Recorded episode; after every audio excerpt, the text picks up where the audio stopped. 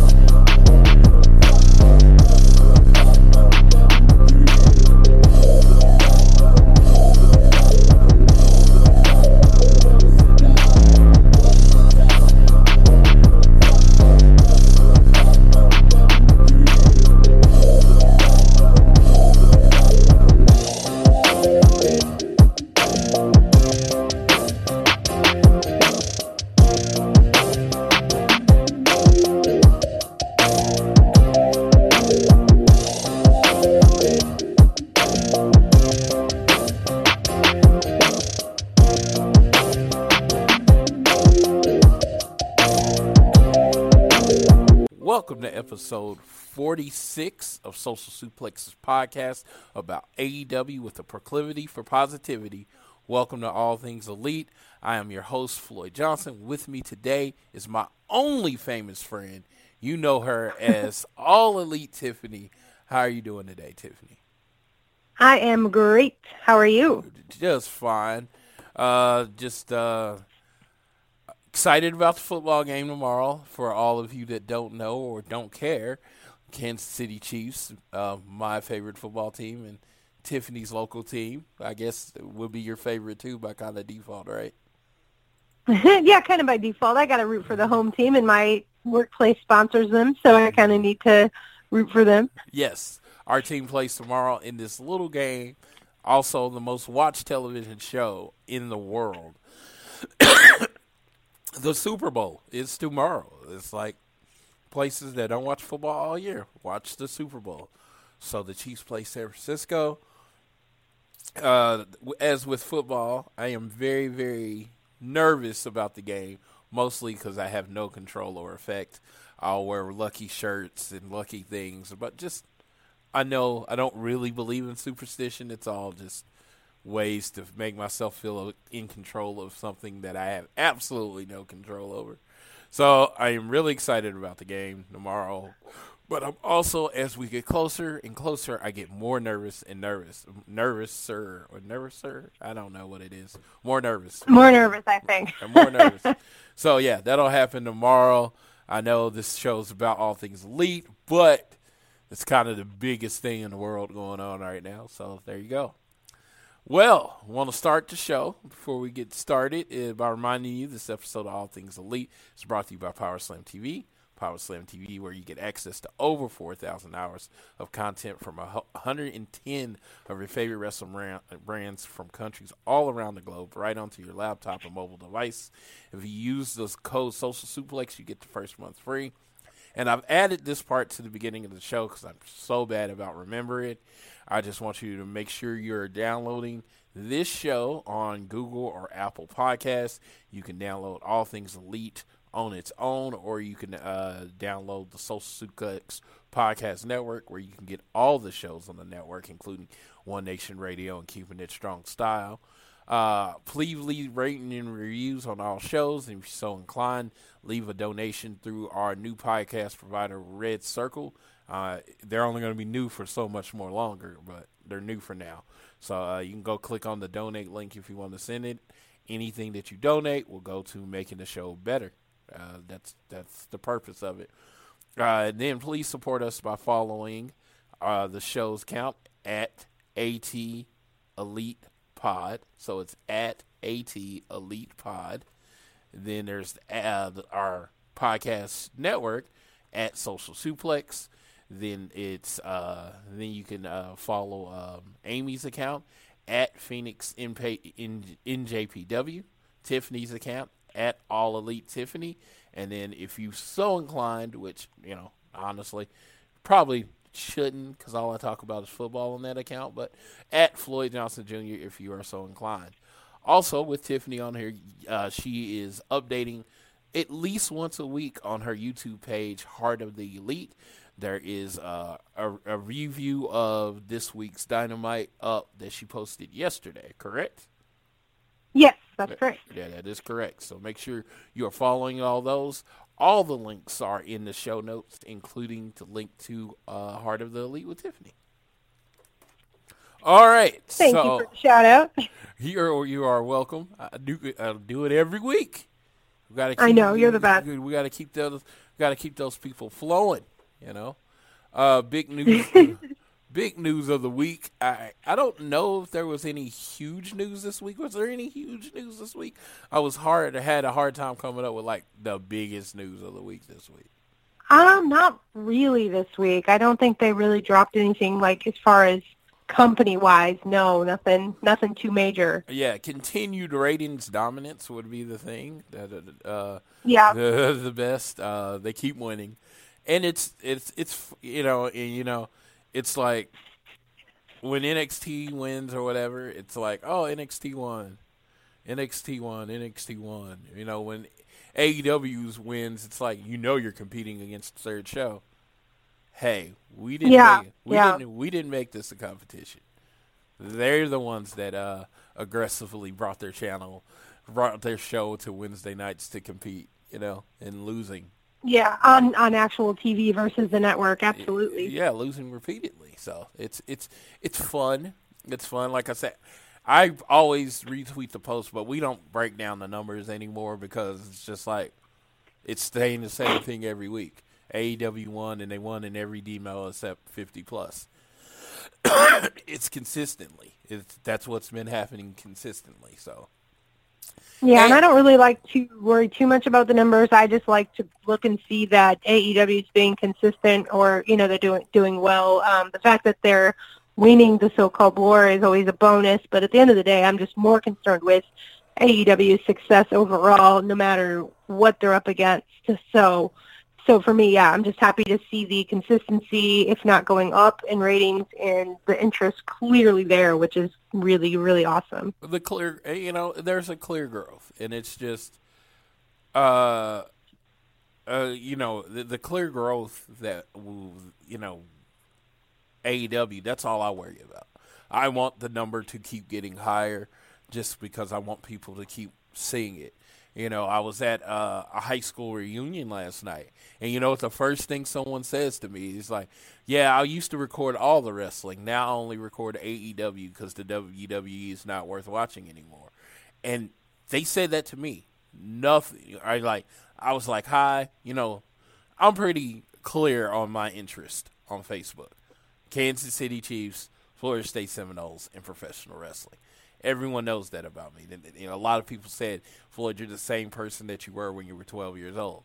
So when they meet me, I get that too because we're twins. yes. so when they see me, that's the thing they brought up, and that's what he brought up AEW, and I was like, and we got to talking about. it. I was like, man, so who you like and all that stuff, and like, this is a person.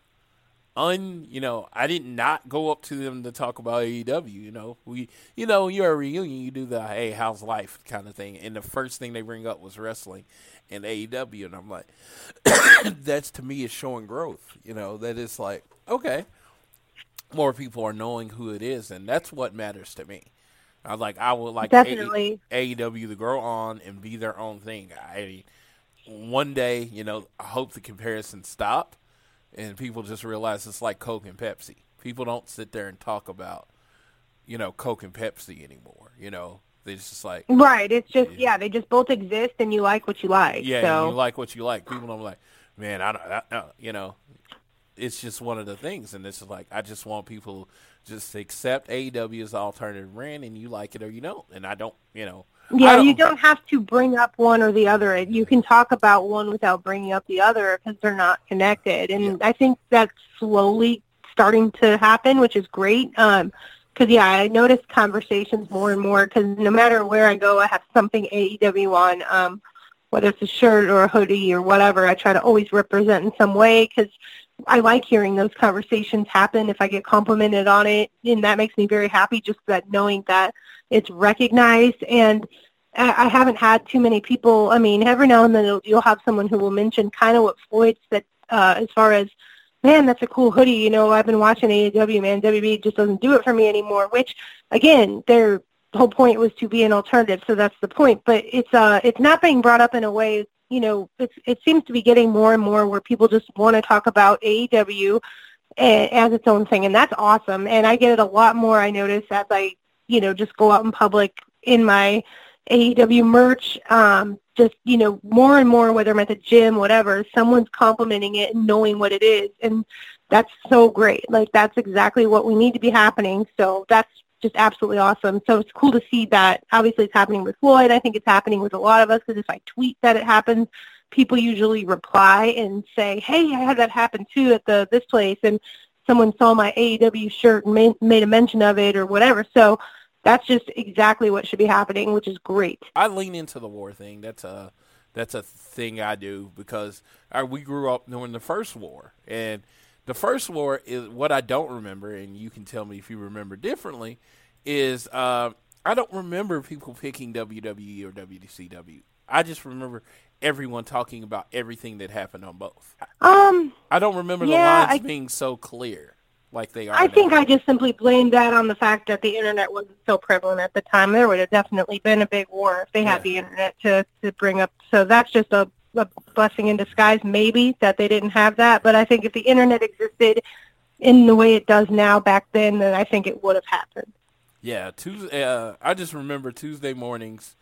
Uh, I remember Tuesday mornings every Tuesday morning being really tired because I would watch WWE and then I would watch the replay of Nitro. So I'd be up till one o'clock in the morning, and I had to get up at six for school. So yeah, I like- did the same thing, except I always chose Nitro over. WWE. Oh, okay, okay. I always, I, was- I mean, Shawn, Shawn was on WWE, and I, I mean, I'm a crazy Shawn guy. I'm like crazy. Shawn Michaels, Shawn Michaels, like, you know, like when I grew up and found out, you know, he was like horrible to people. It was like, oh my god. It, it it hurt my soul because I was such a Shawn Michael. Like my first AOL name was HBK, like HBK. Yeah, it was like that was like my first AOL name because I was just like such a Shawn Michaels fan back in the day. So, so yeah, so it was that, and then I loved, of course, Sting, and I was so WCW Sting was was, my guy, yes.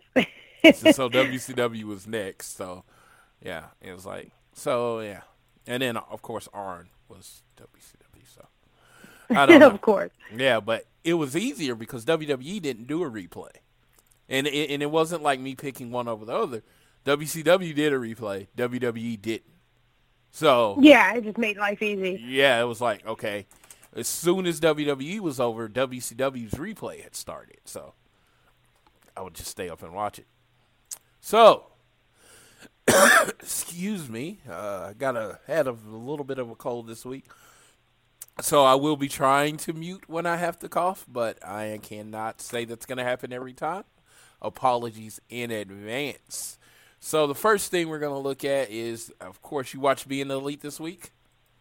Of course. Yeah, all right. It was the morning after. And really, this episode, and honestly, I can honestly say the theme of this kind of show is, and I, it'll be a lot point that I really go to during the Dynamite because I saw one of the coolest things ever. It's kind of the rise of the Hangman. Because I don't know if it was a change in uh, strategy or if this was playing form going forward, but they are killing it with him right now. Absolutely. Absolutely killing it with him. And it's just like the star that he was like a year ago, he was kind of presented as the star of AEW, and it's like now it looks like he's starting to become a star, you know, which is pretty freaking awesome. So on this episode, it's the morning after. You get Hangman, he wakes up, You know, looks like he was in a drunken stupor or hangover, and uh, the light was in his eye. And what it was, it was the reflection of the belt uh, that uh, they had won the tag team championships the night before. Uh, you know, you weren't on Nick last week, and I know people, if you're not listening to Heart of the Elite, what were your overall thoughts of Hangman and Kenny winning the tag belts? I was shocked. Not gonna lie. I was. I mean, I was happy about it, but genuinely shocked. I did not think they were gonna get the titles.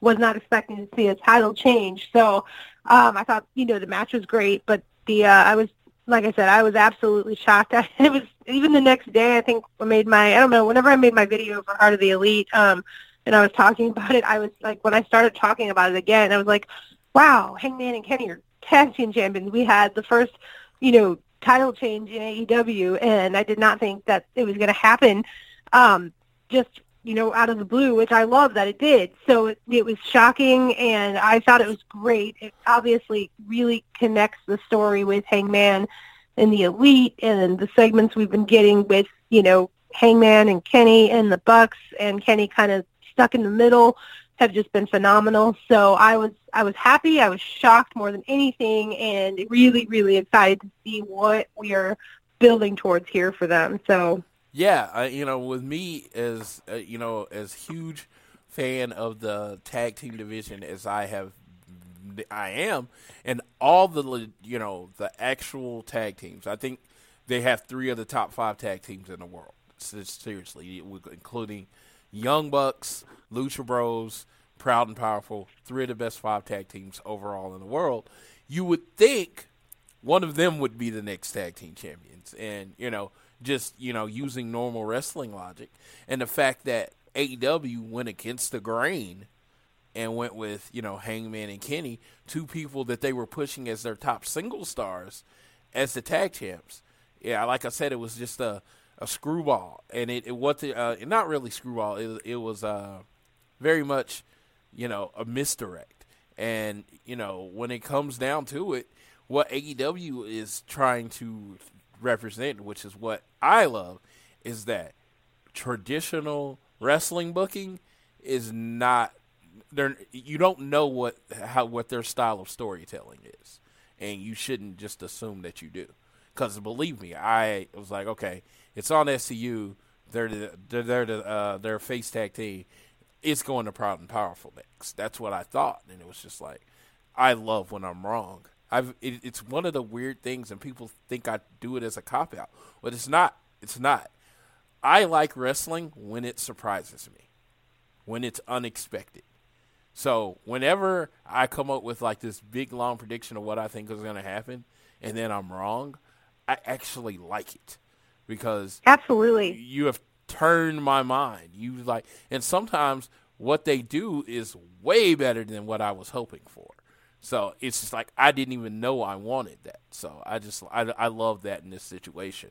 But uh, we did. yeah, and I want to branch off on that real quick. Um, I think what you said about AEW's booking um, being kind of unpredictable, and I like that because I think it's kind of refreshing to know that moving forward in a match, you know, you may have two people in a match who are not necessarily heel and face, and you're going to get a great match, and you know, it could be for a title, and you may you may see a title change. It doesn't have to be that just um, kind of I don't even know the word, but just that typical of it, you know you're not going to you know you're going to get a good guy and a bad guy in any in any match, especially a title match. And I think it's refreshing because it just makes it that much more unpredictable. Like Floyd said, and nothing's better than when you watch wrestling and you're genuinely surprised because when you're a fan for as long as we've been fans, a lot of times even if you still love it, it doesn't have those moments where you're surprised. So to know that we can expect kind of more you know, unpredictable booking uh, on the shows and matches and who the opponents are, to me is just so great. So I couldn't agree more. Yeah, in normal, in normal, from what I've I've known from normal wrestling companies, if they would have booked Cody versus Jericho and they added that stipulation that he would never get a title shot again, that's almost guaranteeing you Cody's gonna win. Yep. It's like in the NWA thing. NWA, just to use an example, not saying good or bad either way, Marty Scurll's wrestling Aldis for the title, and if Marty Scurll loses, he has to pay for all. He has to refund all the tickets in the building. Everybody's ticket gets refunded if uh, uh, if Scurll loses. Pretty much, Scurll's going to win that title. You know what I mean? Yeah. It's just the way it is. It's just traditional wrestling booking. It's a great it's a great gimmick. And honestly, if I didn't have so much planned and going on, you know, I would be that would sell me on that show because I'm either going to get a title change or I'm getting my money back. You know, I'm down Yeah. with either one of those things. You know, so it it it was a great gimmick. So I don't know, but I'm just saying. But traditional wrestling booking, excuse me, they're throwing some of those rules out of the window. So, uh, oh, so the rest of the show, just to run through it real quick, they show the Bucks throwing MJF in the water. MJF can't swim, um, and that was funny. Uh, they show highlights from the uh, Jericho cruise. They all look like they were having an amazing time. I can't wait to be on there next year for it. Saw my boy Fluffy, Gabriel Iglesias. I just love that. Uh, he's such a huge wrestling fan that just does everything for me. He's such he's a funny dude and he's a huge wrestling fan. Uh, then yeah, I guess they were having some hibachi. They went through everything, and then you see Hangman get up. He uh he has a drink. Uh oh no no I forgot one part. Uh, it looks like someone got a letter that once you join the Dark Order, you cannot leave. So that is uh yeah, and and uh, you had Evil Uno standing outside.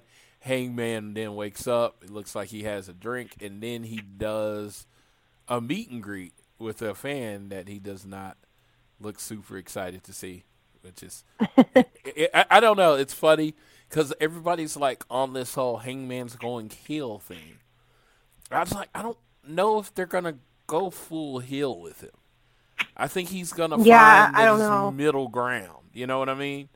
He's Well, because he's getting cheered because the things he's doing on Dynamite with the beer and people are, hey man, drink my beer. Like you can't be a full heel if you're doing that because Yeah. you're interacting with the fans and they're here for it. So that automatically makes it uh, kind of an in between sort of uh, place for him, which I think is perfect for him. yeah. It's like I don't think they're gonna go. Oh, the fans hate me. That you know, trying to make me hate the fans type things. I think it's just gonna be.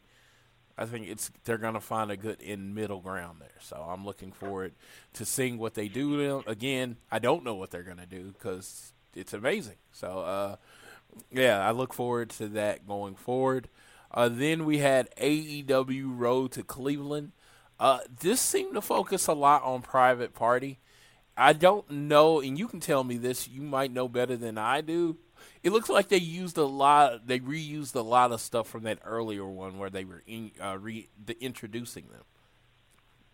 Yeah, I think they did too, which it was way back over the summer, so I was okay with it just because there's probably a ton of new fans who didn't watch that. Yeah, But I did feel like some of the footage was um, recycled, um, and they probably just wanted to put out something and didn't have too much to do, so they figured since they were in the main event, they would go ahead and do that. And I still really enjoyed it because I love their story and just they're just so likable. So I think it made sense to do it because that was, like I said, pretty much well over the summer, I believe, when they put that out there. Or at least it felt like it was a while ago. So it, with a lot of people jumping on the fan base and maybe didn't see that, um, I think it was it worked. But yeah, it did feel a little bit.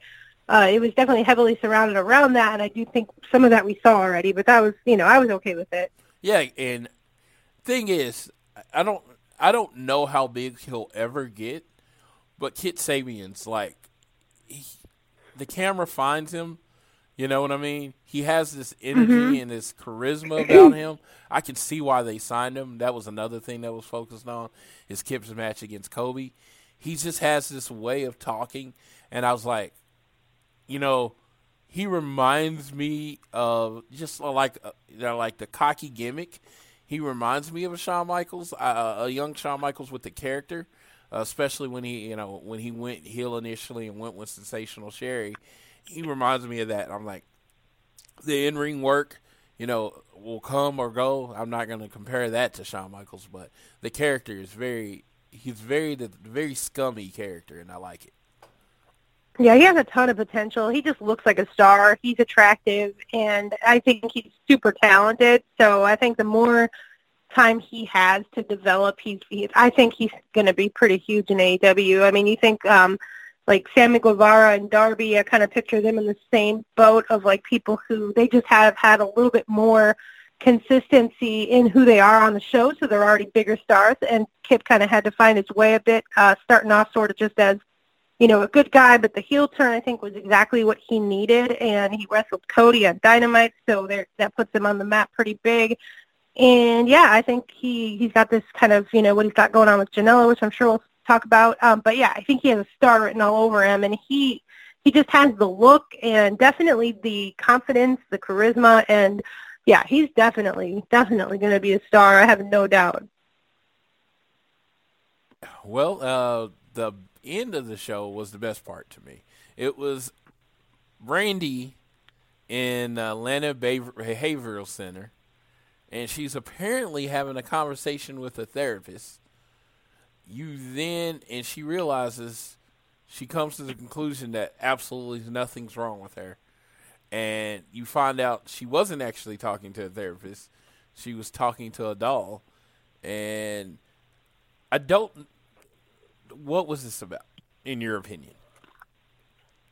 Um, I, I I don't know as far as what it was about. I just know I enjoyed it. I thought it was great. Um, anytime I can see something with Brandi, I'm happy. And uh, shout out to Teal for being the role of the psychologist. That was I thought that was fantastic. I was like, hey, I know her.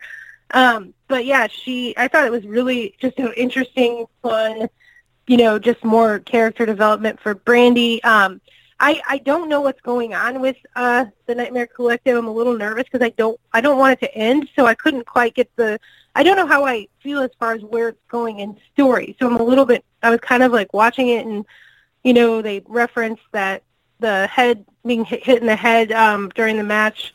You know when when she was out there with Cody, so that kind of made me nervous because I actually like like I absolutely love the Nightmare Collective. I want to see more from it. I don't want to see it be like it was a temporary thing because Brandi had a head injury and and that. So I didn't know like even though at the end I was re- kind of refreshed when she was talking to the doll like hey okay there's still something going on here. But personally I I felt more nervous than anything because I didn't want it to be like the beginning of the end of the Nightmare Collective because I truly think that while there's you know some fans who really hate it I think that people are slowly getting more on board if they just keep continuing like with the you know the just segments where they build it kind of like the dark order just get pay some more attention to it in the little details and build it up and stuff like that. I, I definitely think it has potential and i want to see Brandi do her own thing in AEW so i hope that it was more furthering the nightmare collective story not trying to find a way to end it. So I guess that's where my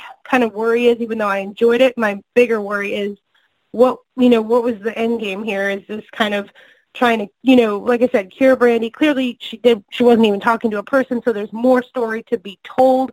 But when they referenced her getting hit in the head, which was never ever brought up, um, it kind of made me worry that they were like kind of finding a way to get out of this, which I don't, I'm not, I'm not really a fan of. I want to see more of the Nightmare Collective. Okay, you know, and it's funny because I find myself defending the Nightmare Collective quite often uh, with my other wrestling friends. The reason, and my biggest thing is this: let's say you you hate the Nightmare Collective, right? It's fourth, maybe fifth biggest storyline on the show, right? Maybe. I mean, so it's like a very first hour, lower card storyline. How long does it get a show? Maybe 10 minutes when it's on? It's not even on every week, right? But No, definitely not on every week. yeah, people obsess over it like it's They do. It's ridiculous. like it's the AEW's main storyline. And it's like they have several more storylines more convincing than this show. I actually heard someone compare it to Baron Corbin and Roman Reigns. And I was like, wow. that's, I was like, that's absolutely effing ridiculous. Baron Corbin and Roman Reigns starts the show and it ends the show. It is generally at least 15 minutes of the show, probably closer to 30 minutes of a two-hour show. Yeah, it's the main focus, and the Nightmare Collective the- is just a small part of the puzzle. Yes. yeah, you think about it. You got Jericho and Moxley. You got Cody and MJF. You got now you got kind of Kenny Omega, uh, Kenny Omega and Hangman kind of against the Young Bucks, kind of against the whole tag team division. You have Joey Janela and Kip Sabian. You have all these different storylines that honestly get more attention than the Nightmare Collective. But people seem Yeah, to be it- focused on a fifth storyline uh, down the uh, uh, uh, down the area uh, or down the card, and it's like its closest comparison in the WWE is probably the twenty four seven title because it's not focused on. You know, it's like why does this bother you so much that you don't understand this minor storyline? That's obviously a slow burn. This is a slow developing storyline. Why do you need to know all the answers right now? I don't get it.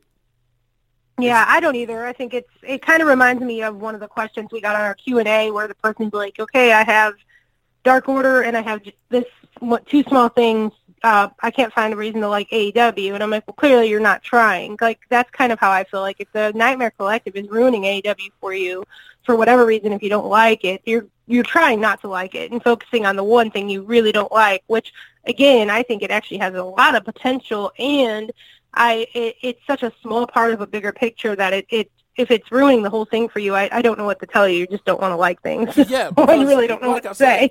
Yeah, it's a two hour show, right? And it's probably closer Mm-hmm. to two hours than any other show because the show does continue doing the commercials for the most part. yeah, absolutely. Yeah, so it's two hour show, and you're like, this small 10 minute section, I really hate. So you're saying you like the other. Ninety percent of it, Yes. you know, pretty much. yeah. So I'm like, like I think if you weigh it out, yeah, it, it's pretty good. And it's just like Yeah. on any show. It's like if you're watching Raw, and I'm like, I've enjoyed Raw over the last like five to six months. I know you don't watch it, and really watch it anymore, but I've enjoyed Raw the five six months. I like the way it's trending as far as the storyline. And I was like, yeah, there's 15 to 20 percent of Raw I don't like every week, but I acknowledge that there's 80 percent I like. As Yeah, definitely. To, as opposed to what a year ago, it was like 80% I didn't like and 20% I liked, and I was wondering why am I watching this? I don't do that anymore. So I give the credit where credit's due. If you like 80% of a two hour show that's in essence a variety show, you're you're doing pretty good. And I'm not trying to convince you that you like the show. If you don't like it, don't watch it. No skin off my back. You know what I mean? But if you're listening to this show, you're probably watching it, you know. I'm just saying. Yeah, I'm. I'm, I'm thinking there's a higher correlation between the guy, people that are finding a wrestling podcast and watching the product. I don't listen to New Japan shows and then watch not watch New Japan. That just makes no sense. So uh, it's just so. If you're listening to this, you probably watch. Just understand, you know, if you get your friends out there and they're talking crap and they're like, "Oh, I hate the Nightmare Collective," remind them how small of a part. I think more of the Nightmare Collective story has been told on social media channels than has been told on actual TV. Yeah, which I mean might be hurting it, kind of like Dark Order, but at the end of the day, it's not. If your excuse for Yeah. hating it is because of what they're doing on Dynamite, then it's pretty It's- much invalid. Yeah, because it's not really on Dynamite. It's on the social media channels, you know, and they'll do a clip here and there, but it really doesn't dominate the show. I'm just, I'm just saying I don't understand. My biggest thing is I don't understand why it's such a area of contention. You don't like it, cool, fine. It's not really that big a part of the show, so yeah, nothing for to sure. Be, nothing to be agree. angry about. Like they move on really quickly, and it's like I don't want them to get rid of it. I I think it's interested. I think you need the best words to say. You need kind of kooky storylines in wrestling. It's just like I, I do. I think you need stuff you don't understand. I think you need things at the lower, like the whole part of the show matters. You might not take the Nightmare Collective seriously, but they take themselves 100% seriously.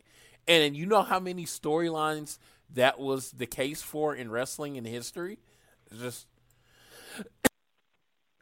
it's like, yeah, you know, people take it serious. You might not take the 24 7 title serious, but it's the most important title in the world to R-Truth, you know? It's kooky. I'm just using this as an example because apparently the only other wrestling I watch it really is WWE. Sorry. It's true. It's the only other wrestling I watch. It's, they put so many hours of TV on, I don't really have time to watch anything else. So, uh, but um, yeah, so I watch AEW, WWE, New Japan. So if I compare a lot, it'll be to one of those because that's what I watch. Uh, but yeah, so I don't know. Like I said, it was just really funny. I kept bringing it up. They're like, "Well, yeah, but and like, but there's really no but." It's it's a Yeah, small, there's not. People it's a, just it's a small hate it, storyline. so- There's no reason to hate it with such vitriol that you do. It's just like it, it's nothing.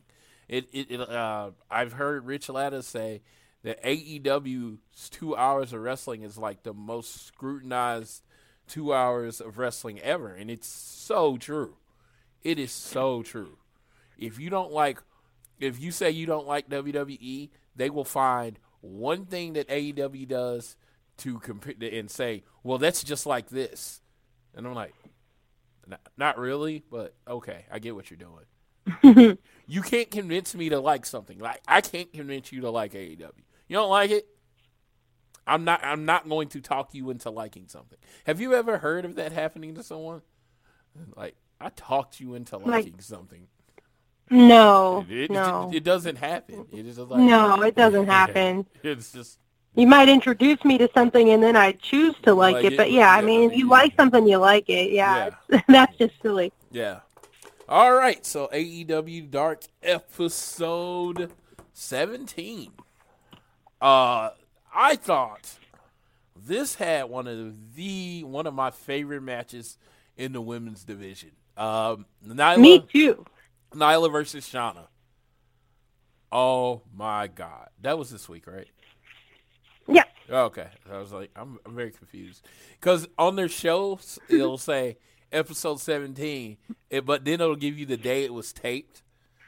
So yeah, I wish they wouldn't do that. They need to put it the date that it airs because being taped whenever kind of is irrelevant and it confuses me. So I, I think of the same thing. I'm like, wait, wait, Yeah. wait. Am I right? Watching the right one? Yes, I thought I skipped a week. I was like, was this last week or this was this week? Because you know, uh, so this Yeah. week it was so hard hitting. It was such a true grudge match. What did you think of it? I loved it. Uh, I really liked Shanna. It was the minute that she debuted, I was like, I'm I'm here for this. I like her. Um, I like her story. I think you're living under a rock if you don't know. I absolutely love Nyla. Like she is one of my absolute favorite wrestlers. I got uh, on Twitter yesterday. I did one of those like asking my top three favorite things, and someone said, you know, wrestlers that aren't in the Rhodes family, because otherwise the answers are pretty obvious. Um, and Nyla was on that list because she's she's just awesome and. I think she is just beyond talented, not just in wrestling, but her character. Um, I don't know if you guys saw uh, on Dynamite. I think it was during Dynamite they posted it on YouTube, but if not, she uh, had a Lexi Nair did a little interview with Nyla, and she basically just said that everyone is on notice, and she nailed it. Like her mic, like mic work's getting better. I'm sure that's a credit to Dustin, who is working with everybody as far as promo coach and things like that. But the match itself on Dark, we'll stick to the what we're talking about.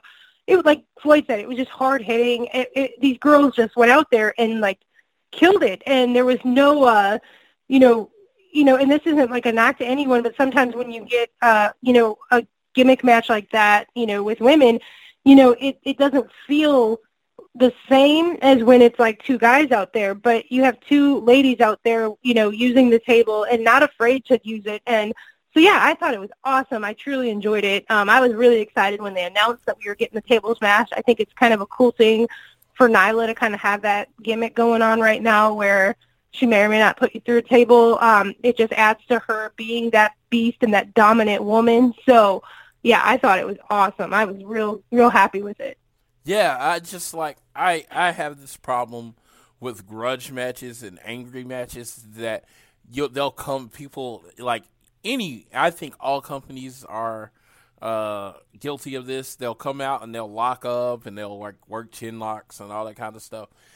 You know, when you're angry, I want to see a fight, you know? Right, that's what it should be. Yeah, Yeah. absolutely.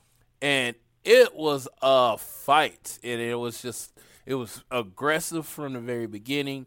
Sha- uh, Shanna's very talented. I think she was wearing like a Goku Goku get up uh, from Dragon Ball Z. I heard that was really over on Twitter.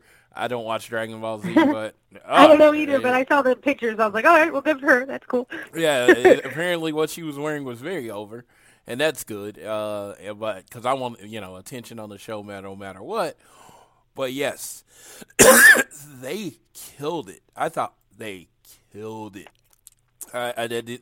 I've actually watched it twice because I thought it was one of the most, you know, you know, one of the better women's matches uh, they've had. And then, of course, Nyla wins with the Nyla, Nyla wins by putting Shanna through the table, and it was so good because they are they know what they want their Nyla to be, and it's very awesome when a wrestler has a clear direction. And in this case, she's a monster, and she's going to destroy whatever is in front of her. This week, it happened to be Shanna. Shanna showed great resilience, and it's like now it's like okay, now it's time for you know Nyla to she wins this feud in essence. Now it's time for her to move on. So I am looking forward to that. It was very very good. It, I thought it was a very good match. If if I have not made that very clear. And then we had Ki- Kip Sabian versus QT Marshall. QT Marshall, the the underrated star of you know like AEW. It's just like the dude can wrestle, you know, dude, and it, it, and he did a great job making Kip Sabian look as great as possible in this match. And uh, I just I thought it was one of those matches where would I say it's the most memorable match ever? No, but it did exactly what it was supposed to do. It was supposed to make Kip Yeah, I completely look, agree. it was supposed to make Kip look good going into his Cody match, and it did.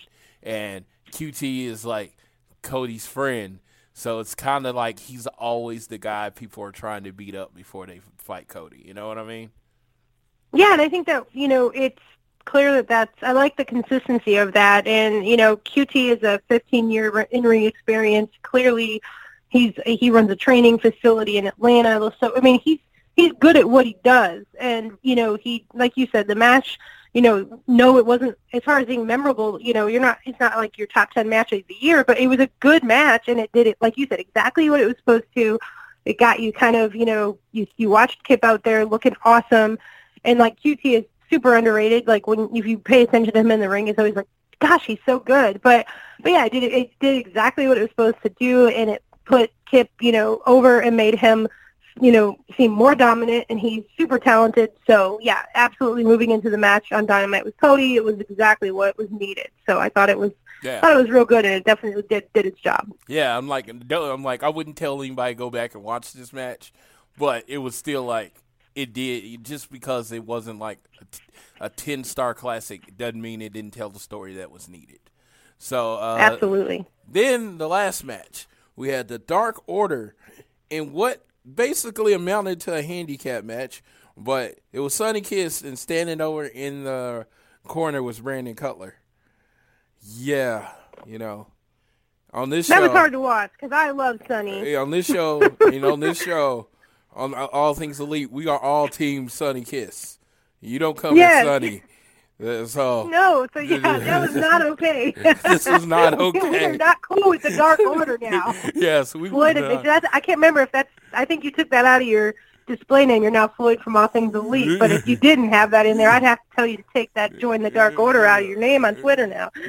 yes. After because- that, Yeah, because uh, Brandon Cutler never tagged in, and then Dark No. Order hits their finisher, and they pin him, and he didn't break up the pin. it was basically a handicap match.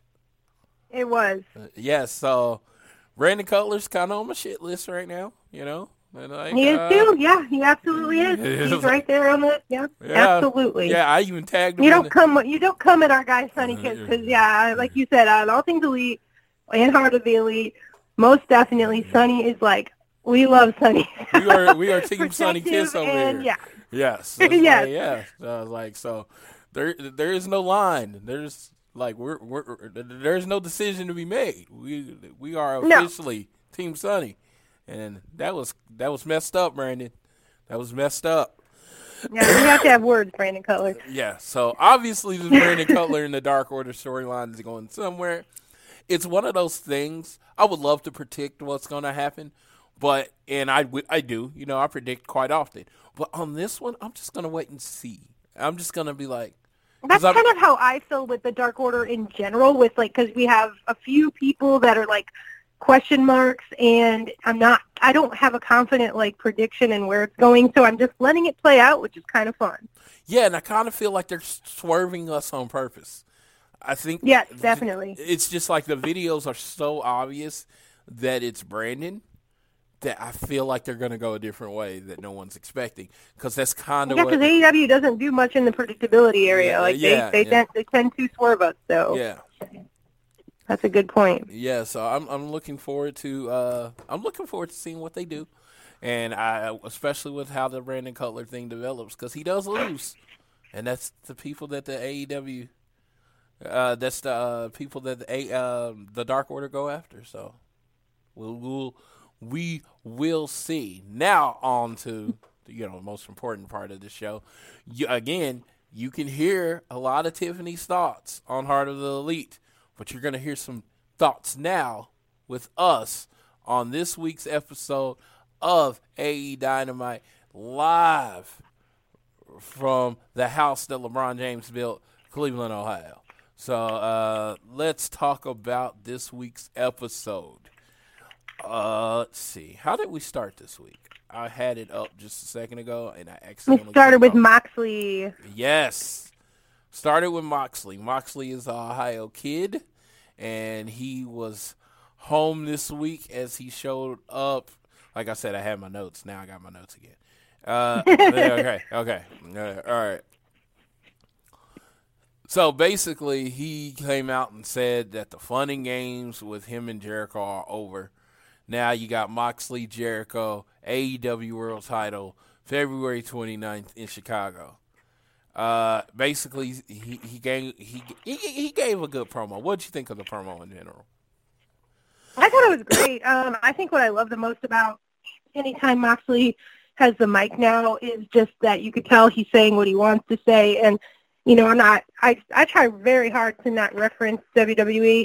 You know, it was pretty clear, and he said it in interviews how unhappy he was with the things that he was asked to say. I guess essentially in WWE. So I think the most refreshing part for me is you can just see he's happy, and even when he's being intense and whatever, like it's natural, and he just nails it. I think he's he's one of the best promos uh, right now. Maybe not Cody level, but that might be my bias talking. But he's he's absolutely great, and uh, yeah, I just thought he did a great job. I thought he did the perfect amount because he was in his home state of feeding into the crowd a little bit. The crowd was already deafening when he came out, which we knew they would be. But it, you know, Moxie's not a guy that goes out there and gets a cheap pop, but he did it in such a perfect way that it worked and still kept him hardcore and and Mox style. But it, it was great. I thought he he nailed it. Yes. So, um, yeah, I, I did. He has this intensity in his interviews. I, I am one of those people. He, uh, I mean, I, with when it comes to Moxley, he's one of those people that could tell you his order at McDonald's, and he would sound like he's trying to fight you. You know, he's just That's a great analogy. it's like he has this intensity behind everything he says that it's leading towards a fight. You know, it's not. He's just not saying the words. I'm coming to get you. So I thought that was uh, really. Uh, I thought that was really. Uh, that's. I think that's really good that it comes across in what he says, and that is and it comes off that it's more natural, you know. So that's so off. Definitely. So then we get the inner circle come out. and then we get the whole crew, including Jake Hager, and uh, so this is this confused me a little bit. If you uh, you were following all, uh, all things elite Twitter, you'd see me ask this question. So, uh, Mock says, "You think I'm stupid? You think I'm gonna fight you for one on five? You know that's crazy. You know, you know I'm psycho. I'm not gonna do that. Okay." Then they bring out like three more people, Bronx Street Thugs, courtesy of Santana and Ortiz. And then Moxley goes and fights all eight of them. I don't. Yeah, well, I think he he referenced that he had like the crowd behind him, but clearly the crowd wasn't going to fight with him. So I was confused too if he like had someone planning to help him, but then obviously he just went after them himself. So yeah, I was a little bit confused because I was expecting someone to come and help him. Yes. And then obviously that didn't happen. Um, but I think when he was like, you know, said he wasn't alone or whatever, or however, it was, I think he was just kind of referencing his Ohio fan base, um, his home fan base, I guess. But but yeah, then he just, in Mox fashion, just was like, oh well, that's it. I'm gonna go fight all these guys by myself. So, yes. I don't know. It worked, but yeah, I could see where it was kind of like, wait, wait, what? I would never want to be the one-eyed man in an ass-kicking contest, but I also wouldn't want to be the one-eyed man in a ass-kicking contest against eight people. I'm like, I don't care who you are, you ain't winning that fight. Stone Cold in 1999 or 97 wasn't winning that fight. You're gonna get beat up by the eight people. You know, it's like one of those yeah, things. yeah. and that's and I'm not saying they might not do it later.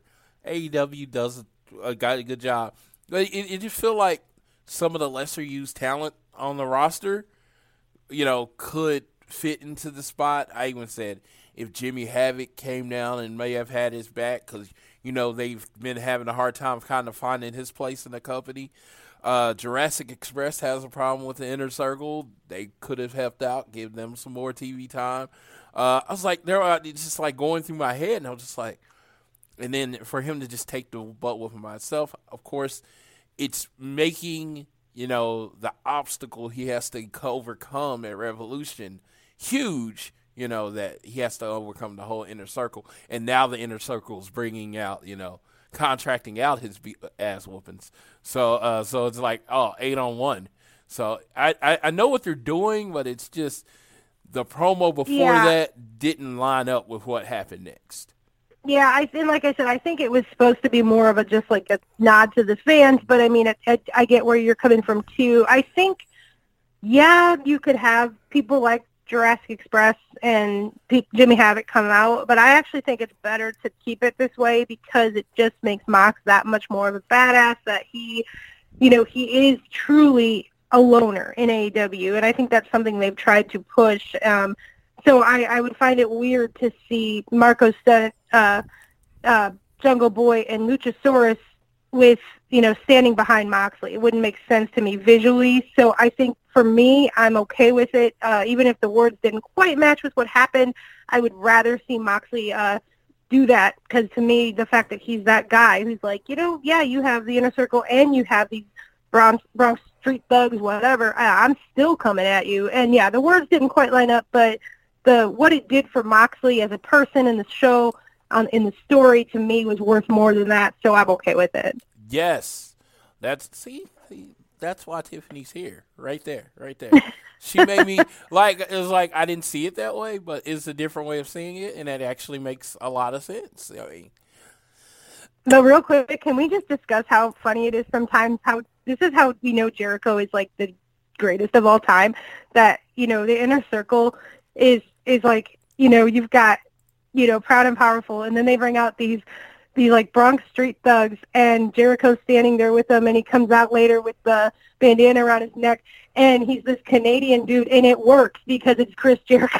I just Yeah. have to say, just real quick, the visual of him leading this and and it works. The, uh, the inner circle are, are great. The, the the faction's fantastic, but it just to me it's just such a proof of just how awesome Jericho can do no wrong in wrestling. I I will stand by that forever, and that was just proof of it because here he is. Yeah, I've got these Bronx Street Thugs, and, and it works because it's Chris Jericho. No. Oh, so I yeah. just had to say that. Yeah, the I faction- thought that was just awesome. The faction makes no sense. I always tell people that But all the time. It works. He makes it work, but the faction actually makes no sense if you think yeah, about it. When you think about it, but it works and it's good and it's it's and it's yeah, I love it. But it's just like that's such a credit to Chris Jericho just knowing how to make anything awesome. And I'm not saying it in a, in a knock like it's not a good idea. It's a great idea, but but it's it's uh you know if you break it down and look at it, you're like, wait, why does this work? I don't know why it works, but it does. It's you know just because they they know how they know what they're doing, and Jericho just is just that good.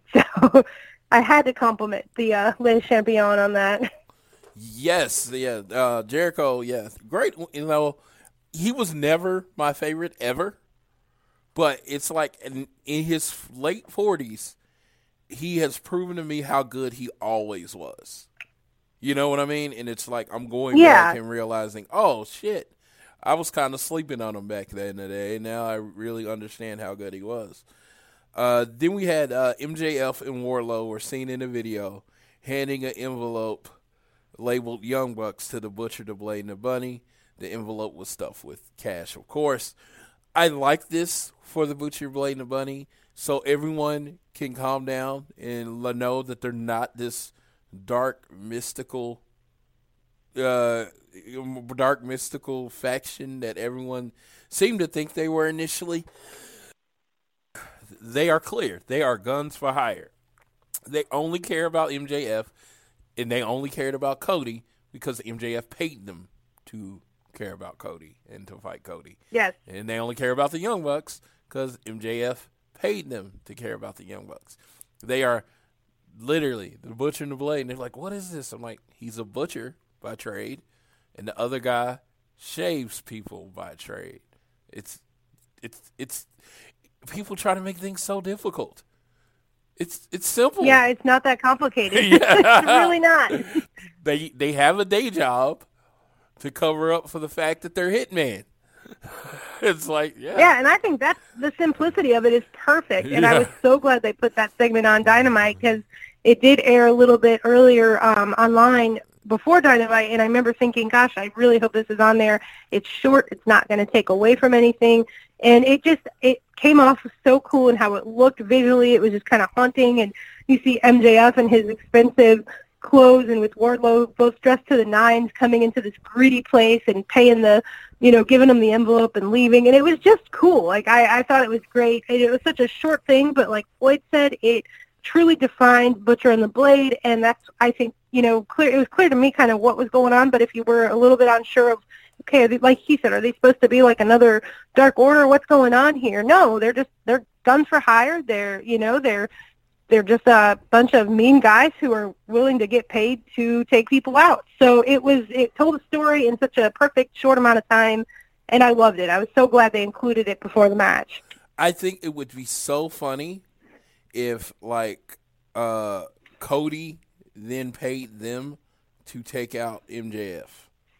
that would be that could happen, but Yeah, I just him, think it would be so would hilarious. be- it would be so that would be a hilarious cool because twist. they That are would- gun for he would be like Yeah, and he would not he they approached him, he wouldn't be afraid. And Yeah. then you find out Cody paid him and they're like, Hey, we and that would truly also define them as that. They they're not working for anybody. They want money. If you give them money, they'll take out the guy that paid them yesterday. They don't care. Yeah, that's exactly. I mean, it, it would further define the character.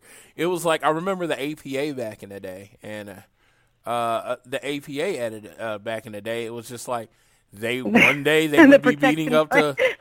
Yeah, one day they would beat up the Hardys. The next week they'd beat up the Dudleys. They didn't. They didn't care. They were. They just Yep, wanted their. the- They just wanted their money. That would be a great uh, way to go with Butcher and the Blade, and I think that uh, I mean it could even it's very realistic in terms of that it could happen. So I would love to see that. Yeah, uh, then we had the first match, the Butcher and the Blade versus the Young Bucks. MJF joined the broadcast team, which he was freaking amazing on the broadcast team as in, as they always as always. In the end, uh, you know, uh, the Bucks finished them off with the Meltzer driver. Uh, finished off the Blade with three count for the uh, Meltzer driver. Now we're going to talk about the thing I've been looking the most forward to talking about. yes. yes, uh, the Butcher stormed down the ring to take down the Bucks after his partner was dealt a defeat, and then MJF is pissed because he's like, "This is what I paid for." But uh, Kenny Omega sprinted down the ramp with a wicked V trigger to the Butcher. Uh, Hangman Adam Page, and probably I don't know if I've ever have seen anything cooler in wrestling in a while. It's one of the coolest moments in a long time. Uh, yeah. 100%. Yeah, I think this might be the coolest moment in the TV history of AEW. Adam Page, in like like no motion lost, walks down the ring, drinks his beer. He then asks Matt to hold him for it, and you know, you know, Matt's looking at it like I don't do alcohol. Literally says, hold my beer. Yes, hold my beer. He flips over, buckshot lariat on the blade, then grabs his beer, walks back out, and drinks it, and walks back out the ring. I mean, wow. flawlessly done, like you said, without any loss of motion. I mean, there was it. It could not have gone better if they tried. It was just perfect, and, it was funny, and it was badass, and it just, to me, it just like you know how you have those defining moments where someone goes from being like awesome to just they have that their star, and um, like you mentioned earlier in the show that you know when Hangman when AEW started. I mean, he was in, in the first title match, and he was kind of like that guy, but he lost, and he's had a road to getting back to being a, the actual the guy in AEW. And that moment to me was just kind of defining to me. I just thought it was it was so much bigger and then you know maybe maybe they even intended it to be, but it was a moment. It was a defining moment and it was just so perfectly done. And obviously, Matt taking the beer and his reaction added to it. But the the the star was Hangman. It walking down, handing the beer, doing the buckshot lariat, leave. I mean, it was just literally one of those arrive, hold my beer, buckshot lariat, leave, and it was perfect. Yes, yeah, it was like I said, it, it- like I put it on the Twitter. It was one of the coolest moments I've seen. I mean, like you know, I didn't like. I was trying to find a comparison of like the last ten years of a moment of a guy looking cooler or a person looking cooler, and it was like only thing I could come up was with like Becky bleeding from her nose at the top of SmackDown after that fight. How she just looked like such a badass, but I still don't think she looked like a badass. This dude looked cool. It was like Yeah, I wanted yeah. to be this guy's best friend. It was like it was like so great. yeah, it was like he was the Fonz in Yeah, 2020. it was. yes, that was the only It- comparison oh, it was just it, like I had to go back fifty something years to find an awesome comparison because no one has come So we have this just cool. basically we've confirmed now, just on all things elite, that Hangman Page is the coolest guy since the Fonz. yes, So yes, you heard it. You heard it here first. Dude. here All, first. only thing was missing is him throwing up the thumbs up as he was walking out. Man, it was like this dude was so So ne- cool. Next week on Dynamite or on BTE, we need him to uh, punch a jukebox and get it playing his theme music or something. exactly, because it was just so. but it was that cool. It really was. It was that cool. Yeah, it was that cool, and it was just like, I'm like, the rest of the night, I'm watching the rest of the show. I enjoyed the rest of the show. Of course, Cody was on it. You know, that's great. But all I could think about is like, good lord, that that the buckshot lariat needs to be in his opening like video.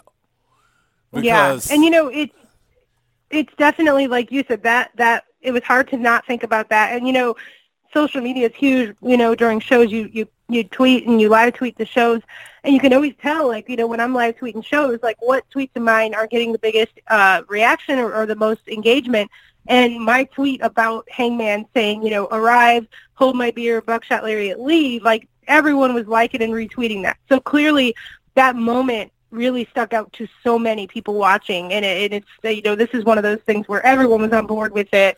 And it was special. I mean just such a moment Yeah, and it's like some things you watch during the match and you see a move and you see something and you realize like later, man, that was really good or that was awesome. And you'll realize that it was cool later. No, this one you realized it was cool as it was happening. It was just like he did it in such flawless and effortless. He hit the perfect note. He didn't stay in the spot too long, and then he was gone. It was just so good. It was Yeah, it absolutely. You knew you were witnessing a moment right when it happened for yeah, sure. Yeah, and it was just like, and he just scrolled out, and it's just like, Dan, if that becomes a thing of him just coming in, lariating people and leaving, I'm like, okay, I'm down with that. And it's funny because Yeah, let's ride this train as long as we can. yeah, it's like it works. Uh, then we had one of our favorite wrestlers, the native beast Nyla Rose, actually Tiffany's favorite wrestler, against my favorite AEW wrestler, aka her Big Swole, and I love her music. But I'm kind of with you though, because you love Nyla and I also love Big Swole. So Yes. this was kind of just like a win-win for me. Yes, I I was, was like- excited just for having them two on here. Yeah, and it, it was uh, very it was a very good match. They told a very good story. I don't know how much they've worked together in the past, but it seemed like they had because it was a lot like some of the transitions and things were a lot smoother than what I've seen with other wrestlers at times. So I just uh, that was just one of the things that I noticed immediately. Uh, but yeah, we uh, in the end, uh, Nyla uh, hit Big Swole with her sit down power bomb, the Beast Bomb, for the victory. And yeah, she basically is getting pushed. I know it's it's for us that are not aware. This is what a push looks like. You know, Nyla is the monster. She doesn't lose that often. She destroys what's in front of her. I love it. I just I just love it. I mean, I hate that Big Swole was the victim this time, but I just, yeah, I just- definitely. but I, loved seeing it happen. Yes. I oh, there was this one uh big uh big swole through the that like that headbutt and then Mm-hmm. She went down. I was like I thought that was Yeah, cool. yeah.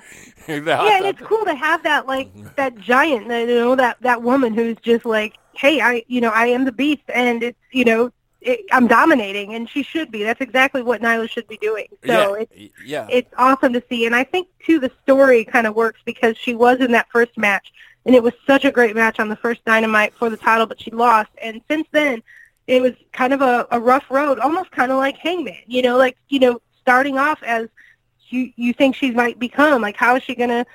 Of course, she's going to be the first champion. She, she'll beat Riho, but she didn't. And you know, similar to Hangman, who you know, again, was in that first title match. And then they had a rough road getting back to where they are now. But I think just kind of the same with Hangman. you have Nyla, who is absolutely where she should be on the show, dominating and getting bigger and bigger. And, you know, I think the story, the bigger story, you know, thinking about where she fought to come back to this point after not winning the title in that first match is a big story. And I think seeing her where she is now, clearly she's not like it's almost kind of like one of those things where she had to wake up that beast and be like, "No, this I'm Nyla Rose. I'm the native beast. I'm going to go out there and hurt people." So it, it's great, and I love it. Yeah, and it's like I said, it uh with the headbutt thing, big Big Swole was one of the best headbutts in wrestling. It, it, looks, mm-hmm. it looks amazing, and yeah, it was just like she's a, yeah, she's incredible. It's like one of her best moves, and it's just like the whole thing that it didn't affect Nyla like it affects other people. I just, it was just like one of those tiny details that did everything for the character. So I definitely, I just thought that was, you know, pretty cool. I, I focus on weird things sometimes, and I just thought that was a weird thing to, you know. But Nyla won. She was dominant. She was everything she was supposed to be in the match. It's like so you know, you look at the women's division, it's like, and a lot of people do give the women's division shit. And it's like me, you know, I have not been as high on it as I've been, but you can see, you know, like with Nyla, they're putting little pieces together, and it's and it's getting all to me better, a lot better. And now what they're doing next week, and they're bringing back somebody that was a fan favorite early that hadn't been used, and that's gonna, you know, add a you know shot in the arm to the division. It's just like you, uh, it's just you can see that the pieces are starting to come together. It might not be everything Definitely. you wanted to be right now, but they're trying. They're finding everyone's roles. Like after this match, we're gonna uh, specifically talk about that. So the next match is our match, our boy Cody, Cody Yes. Rhodes, the American Nightmare, with Arn Anderson, the head coach of the Nightmare family. There has never been a better team. I dare anyone to name one. Uh, then there's super bad Kip Sabian with Penelope Ford. uh, so it was kind of it was kind of cool how the, the match uh, came out. Cody has been wrestling against a lot of young people over the last few months, and he's been doing an excellent job of getting them over, making them really look good. And this match was no different. Sabian was on the offensive side quite a bit of this match. Uh, Penelope was cheating, so Arn Anderson was trying to point it out to the referee. Uh, Arn Anderson kind of bumped the referee. He got angry, and our we saw was that our like our first ejection in the AEW. Yeah, I think it was. Absolutely, I think it truly was. Yeah. Arn was booted from the match. Uh, Cody was success, uh, letting uh, Arn know everything was okay, and uh, then uh, we get an a- area where Penelope Ford comes off and gives Cody a hurricanrana uh, behind the ref's back. They did a really good job of keeping the ref in position for the underhanded stuff that was going on in the back that, of course, we weren't liking. Uh, then, uh, uh, then Joey Janela from the front row. Uh, he uh, Sabian and Penelope were about to do their like slow kiss on the cheek, and Joey Janela puts his face in between them to distract them, and So then funny. flips them both off. While Sabian was distracted, Cody hits his tope suicida, and then he took him in the ring, and in a very aggressive fashion, after his Cody cutter, he then used three, can, three Cross Rhodes, like picked him up Cross Rhodes, picked him up Cross Rhodes, picked him up Cross Rhodes, and he got the victory. So we saw a pissed off, very angry side of Cody Rhodes. What did you think of this? I I thought it was I loved it. I thought it really like you mentioned with Cody wrestling the younger guys and really making them look good. I mean, the minute that the match started, you get a drop kick from Kip Sabian to Cody and he dominated like immediately. It was not your typical you know, start to a Cody match, a kind of a slow start and build, build, build. This was they let Kip's style shine in this match, which I thought was really awesome. Like to me, that just shows, you know, the versatility of Cody and the fact that, you know, he's not going to come out there and be like, all right, this is how we do the match. This is kind of my style. No, I mean, it really did take the direction of Kip's style just right off the bat with that fast-paced uh, style and Kip dominating. So I enjoyed that. I thought the match was really good. A lot of outside interactions with or uh, distractions from Penelope. She did her job very well. She's the outside, you know, heel girlfriend slash, you know, manager, and it worked. She she distracted Cody. She made him think he elbowed her, and Cody, being the gentleman that he is, he picked her up, checked on her. It, she was just playing possum, and you know, Cody got kicked in the face off the ring apron from Kip for his efforts. So I mean, there was a lot going on, and establishing uh, Kip and Penelope uh, as as their characters for people who you know maybe haven't watched Dark or this or that. So I think it really did its job in so many ways. Um, but then as the match progressed, and you know, Arden got involved, got thrown out. And the Janela thing was hilarious. My dad even texted me about how funny it was, which I thought was great.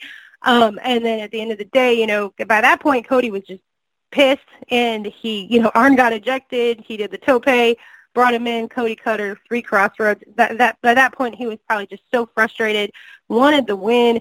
And I feel like, you know, in the, uh, in Cody's mind, you know, he's giving, you never see Cody do three, like three vicious Cross Rhodes in a row. So you got to think what's coming up next week for Cody, and that's on his mind. So, you know, kind of as he's giving a Cross Rhodes not once, not twice, but three times to Kip that he's got to be thinking about MJF being the guy that's getting that that Cross Rhodes. So, uh, you know, obviously Kip was the victim there, dominant win by Cody towards the end, but overall, just like I said, I thought it was a great match. I think it was cool to see it not start and and you know go in the typical style of a Cody match, and it let Kip shine and and still kept Cody dominant going into the feud with MJF. So, and it continues the story with uh, Janela and Kip. So overall, just all good things for that match. Yeah, and it's like you know, Cody still only has that one loss in singles competition. Uh, but Kip Sabian, like it's it's funny. I said sometimes matches just do what they were supposed to do. It did what it was supposed to do.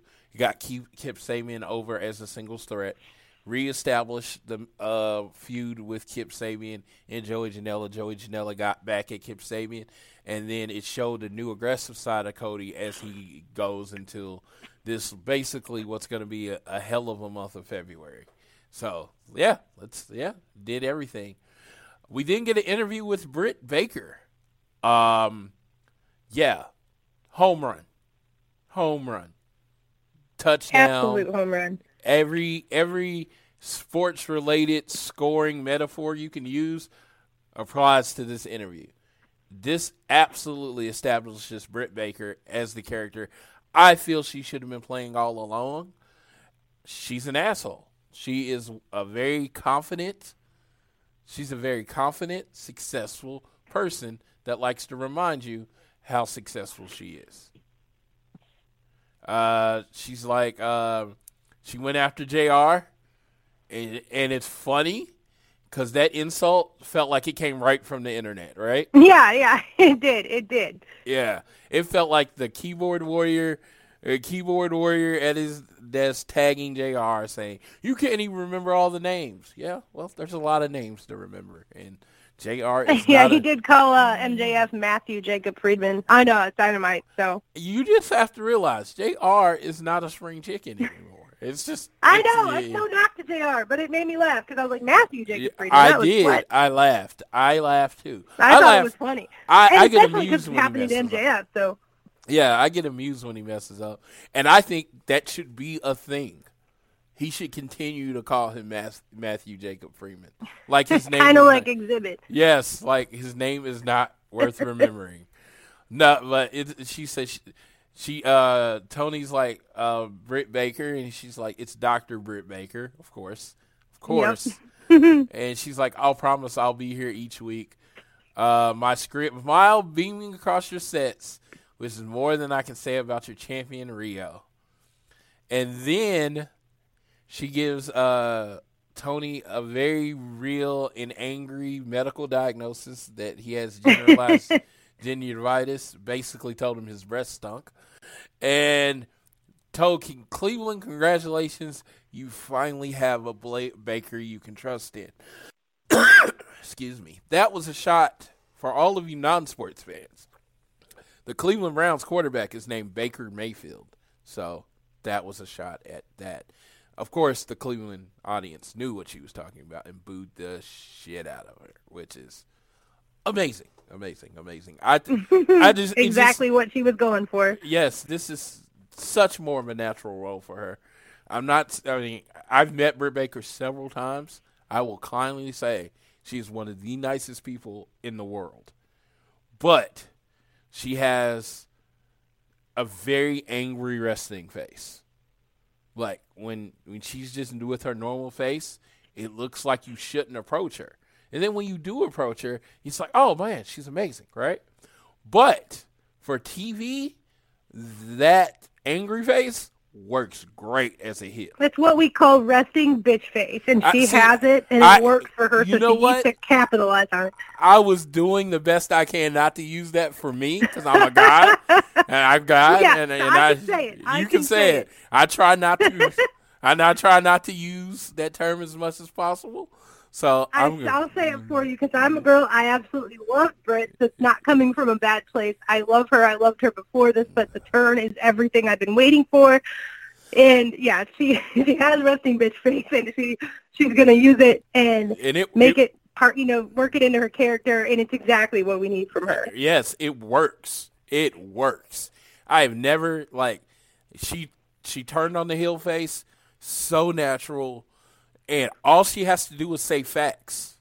You know what I mean? Yeah, that's what worked, and that's why it's not forced. And, and as we know, when people, you know, as Cody says, when you let them play their own music, and she can turn her real life success into kind of being, hey, then I'm kind of better than you, and I am successful. I'm going to remind you, and blah blah blah. Like it, it's going to work, and it already did. And I love seeing so much because the week before things were a little weird. I don't know what happened on the cruise. I'm just going to leave that behind us. Sail it away. But we move forward to last week on Dynamite where she just nailed it. It was everything we wanted. And I see people just praising the heck out of it, and that just makes me so happy because she's so good. And the connection just wasn't there for people, no matter how good she is in the ring, because the it just didn't feel natural for her to be, uh, you know, a, a good girl in the in the matches. Like it just didn't make sense. So this makes sense, and she's nailing it. Yeah, it was like one of those things that is just like, and I don't know. It, it, it it's funny, and somebody might say I'm reaching. That I don't know if AEW hadn't been planning this from the beginning. They drove home the fact that she was a dentist. They drove home the fact that she was a doctor. They kept saying it every week, and it built a hate for her. You know, underlining hate. Even They had was- to know that would happen. I feel like I'll yeah, give the credit because I think they knew. Yeah, they they built that underlining disdain for her, and she never had to say it. now, now we have it where now the, now she's saying it. She's saying nothing different than what they basically say on commentary for, and now everyone hates her for it. And it it, it just feels Yep. like they did the they laid the groundwork before turning her heel. So I don't know. Yeah, Maybe- I agree. maybe I'm wrong, but it just feels like that's what happened. Because is there any? Do they say anything as much as they say she's a dentist?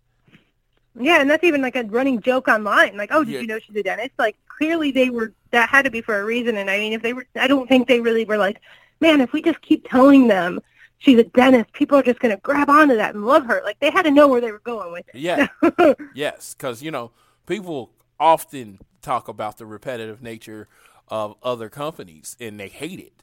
So you know they have to know that you know people hate this. So uh, yeah. Oh, so this is it's it's kind of crazy how this is all working out. Uh, like I said, and she's a natural person, and it's like, and this is what I was saying. The pieces are coming together. Now you have Kris Statlander. She is a legitimate threat for the championship, right? Mm-hmm. Nyla Rose, legitimate threat for the championship, right? Britt Baker now, and Hikaru Shida. Yep. They are Yeah. building so many different aisles to the champion. They're building a division because now each of them are going to have their own their own motivation to try to become the champion. And it's like they actually are developing characters behind them. Nyla's the monster. Brits, the angry person. Uh, you know, uh, Hikaru Shida is just the competitor that just wants to win. Kris Statlander is the up and coming superstar. She, you know, it's the alien. You know, you, they're coming Yep. from We got all, a lot of routes here. Yeah, and they're just like, we don't know which one's going to hit, but we have a lot of different angles to look at. You you're going to get behind somebody in this division. You know, or you just don't. And then you have those other factors of people like Big Swole and you know other there in you know Shanna who who a lot of fans really like also and maybe they're not quite to the where you like the main floor that you're talking about but that's where to me it's proof that AEW has a very strong women's division that they are investing in but it just it just had to build you have to take time patience it's it's only been since October and look where we're at now compared to where we were and I'm just, you know, patient in pro wrestling or in anything in life. You know, you have to wait for that payoff, and I think we're starting to get it more and more, and I'm excited. So I, I'm just uh, hats off to Dustin and Kenny and everyone working with the women and with the women's division because you know good things take time, and uh, clearly we're getting some good things here. Yes, and yeah, I, I, I just yeah, like I said, I can see it all coming together, and it's great. Uh, we get a backstage interview with Lexy with the uh, Young Bucks. Uh, the Matt Matt Jackson says our their main objective is to climb up the tag ranks. Uh, Kenny then come in to join uh, to congratulate his friends. He stumbled out with his drink and he showed his belt and how his nameplate that was just added to the title. Kenny Omega said he set up a match for next week. On Dynamite, it's the Bucks, him and Page against the Butcher and the Blade in a tag team of their choosing. It was later revealed that the Butcher and Blade chose the Lucha Bros, so uh, that's what's going to happen. Uh, basically, Page kind of took the shots at the Bucks, handed them their name tag plates, in essence saying that they weren't going to need them anytime soon to put them on belts. So, And on his Instagram story, he threw Scorpio Sky's nameplate in the trash, so that wasn't very nice. Yes, yes. Uh, Hangman is not being very nice right now. Uh, uh, the alcohol. So we can excuse it all because of the Hold My Beer segment. So it's yes, yes, yes, yes. Uh, then we get SCU versus uh, versus um, the Hybrid Two, Angelico and Jack Evans, who are amazing. This was pretty straightforward. It was more. It seemed like it was more to, uh, you know, the SCU came out in their Kobe jerseys, uh, twenty four and eight, and and it was just it was it was great. It was a great tribute, but pretty much straightforward match. Uh, SCU uh, hits uh, SCU later on Hel- on Hel- in Helico to get the pin. Then what this really led to is a video of the Dark Order played on the screen, and said Christopher Daniels, the Exalted One, is very unhappy with you. When he is unhappy, act swiftly. He's going to someone target someone close to you. Uh, Daniels was watching the ring. Of course, he was pissed off by that. Now, in the biggest swerve ever, what if Christopher Daniels is the Exalted One? He could be. He could be.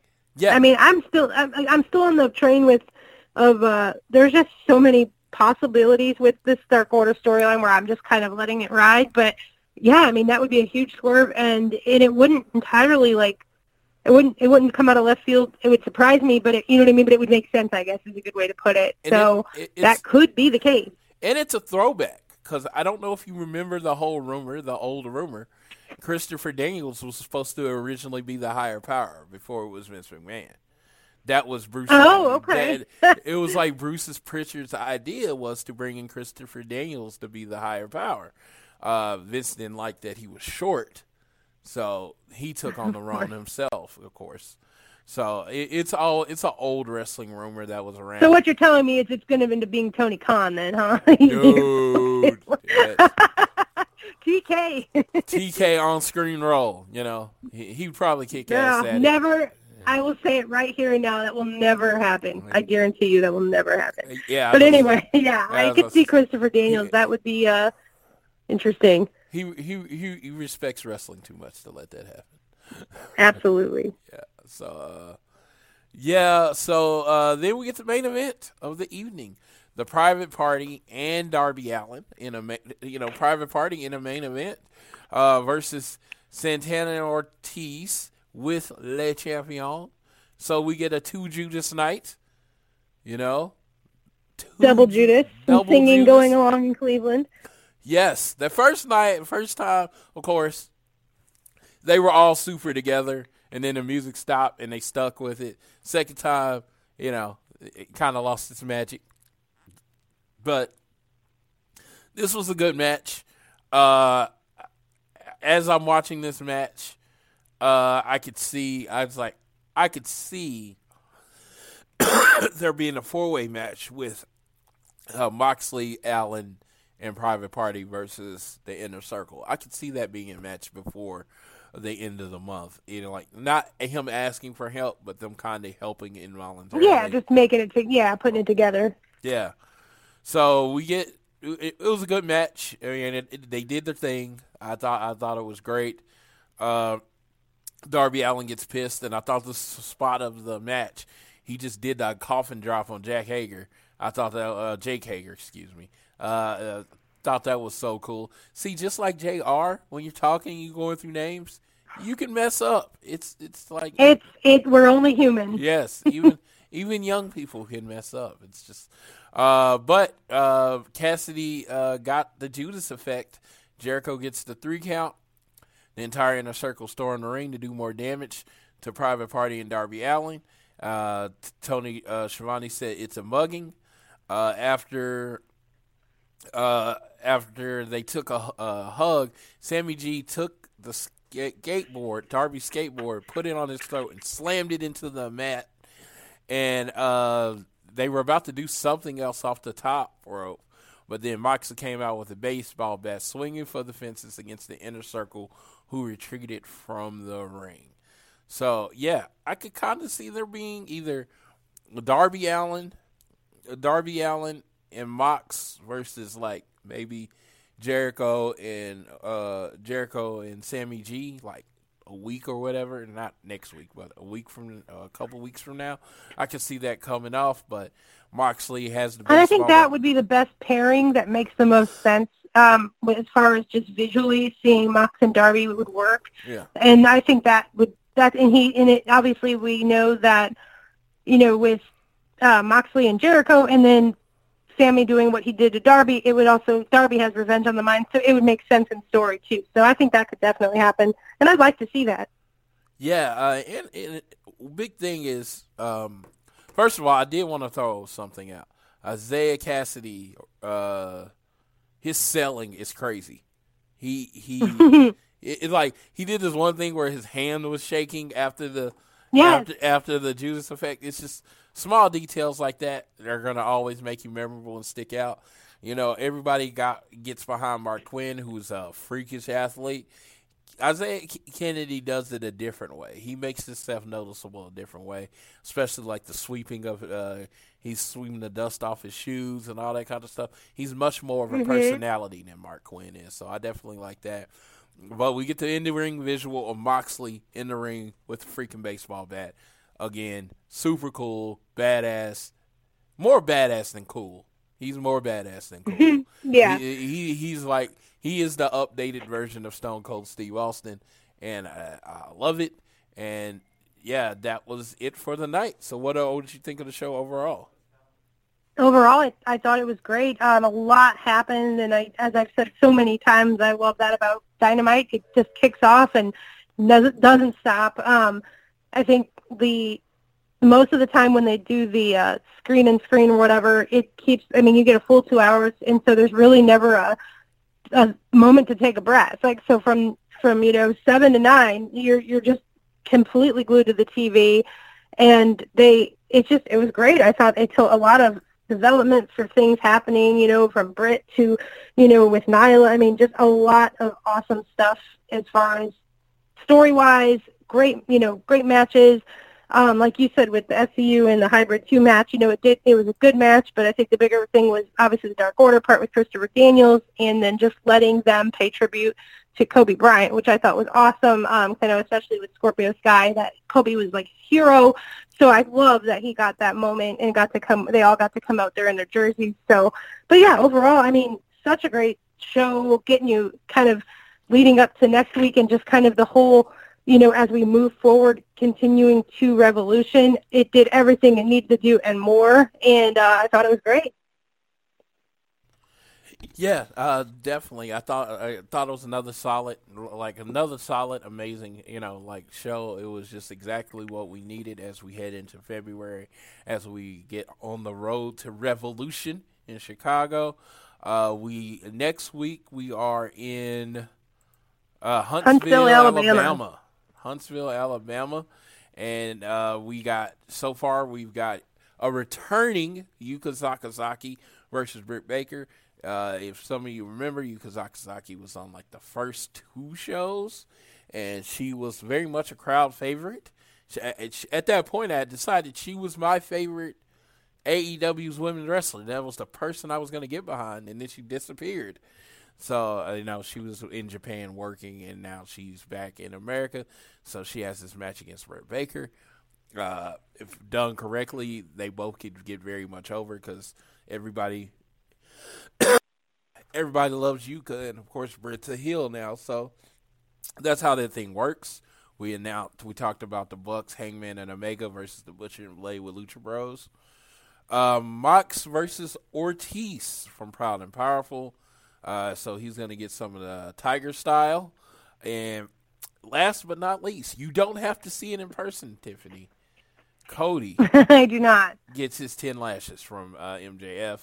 MJF actually had a, a social media exclusive promo on uh, the uh, on the AEW page uh, with Lex, and it was he cuts his promo so well you would make him you he would make you think Cody is the uh, the bad guy, but in really he was the impatient pupil that you know sometimes you got to carry the bags for a little while for your guy.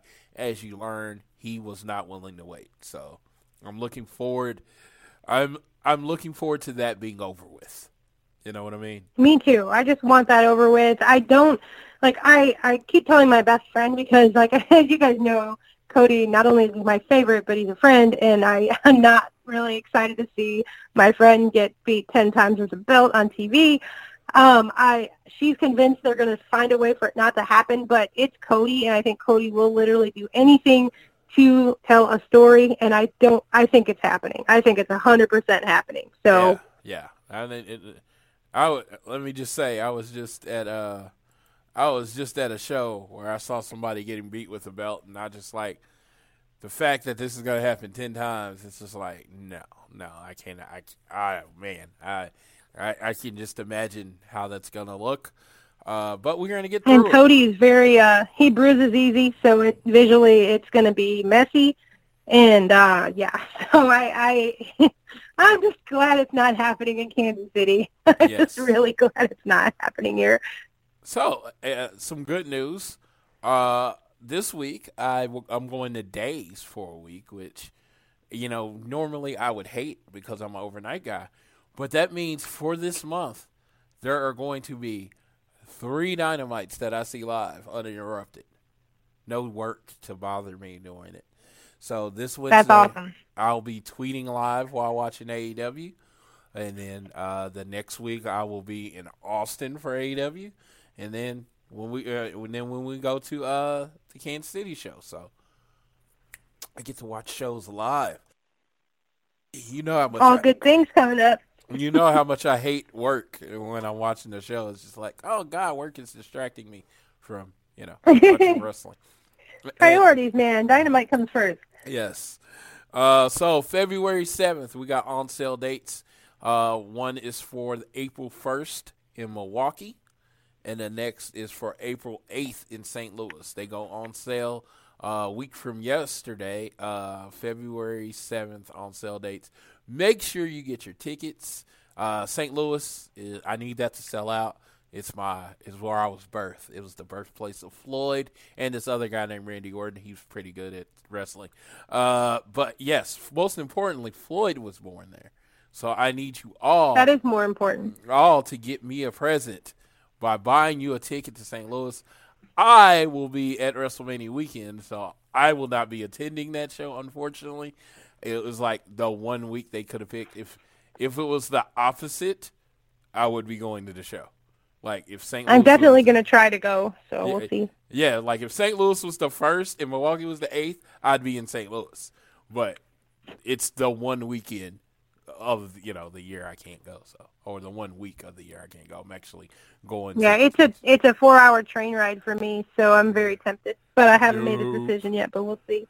dope. You But gotta I'm certainly going to try. you gotta do it. I know. I'm, I'm leaning towards it. I'm leaning towards it. represent. Anytime I can go see AEW live, that's like my my happy place. So I'm Yes. definitely going to try to make it happen. definitely, definitely, definitely. But do you have anything else, Tiffany? Did we miss anything?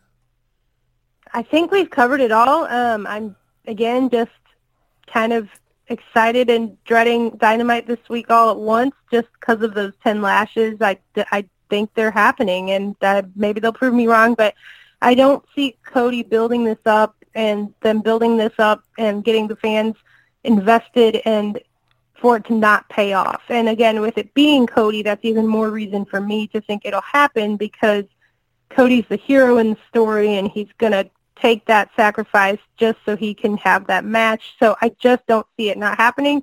So I will be watching kind of like watching a scary movie, uh, even though it'll be way worse than a scary movie for me because I'm not really affected by scary movies, but watching through my fingers if this happens. So um, I just I'm going to be uh, I'm going to be kind of a unhappy Tiffany on Wednesday for that, but we'll see. We'll see what happens. But other than that, all good things this week for AEW. So happy to be back on the show this week. All right. Well, I am glad to have you on the show. Thank you for uh, getting with me this Saturday. I know you live a super busy life, but uh, tomorrow, everyone that's listening to the show, uh, the show will be out tonight and in the morning. Root for the Kansas City Chiefs. Send you send your Yeah, don't thoughts. don't be Amy. Don't don't root for the Niners. Don't be Amy. send your thoughts. Kansas City Chiefs. yes, yeah, I, I- I do. I, you know, that's funny because I don't hate the 49ers. I actually like George Kittle, but it's like you know, you're on the other side this week. I, I, I don't want. yeah, exactly. Come on, like come on, KC, represent. Yeah, I don't like you this week. So it's uh, it's uh, it- it's one of those just things. It's football. Someone's gonna win. Someone's gonna lose. I hope it's my team, and uh, make sure you're supporting. We get a new episode of BTE. We get a new episode of probably Road To, uh, Road To in Huntsville. Uh, I think they're going to honor Alabama wrestling legends this week, and then you get the Dynamite. So make sure you're watching all the things in the world of uh, elite wrestling, uh, all elite wrestling, and then make sure you are tuning into the show, liking. We're going to start a contest next week for February. I, you know, kind of just like I, I just like giving away stuff. So we're gonna do that. So tell your friends about it. You'll you know be liking, retweeting, and all that good stuff. So uh, for Tiffany, this is Floyd telling you whether it's home, work, or school, always do your best to be elite.